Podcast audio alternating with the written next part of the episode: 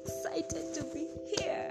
So, one thing that will always stand out is that God is not a killjoy. As you're going to have fun growing in His knowledge and wisdom, growing in His grace and mercy, let us pray that He helps us build ourselves and each other in His most holy faith as we keep ourselves in His love while awaiting the eternal life that will be brought to us through Christ Jesus our Lord. Amen. So, welcome you all. I am yours truly, Ruby Shivina.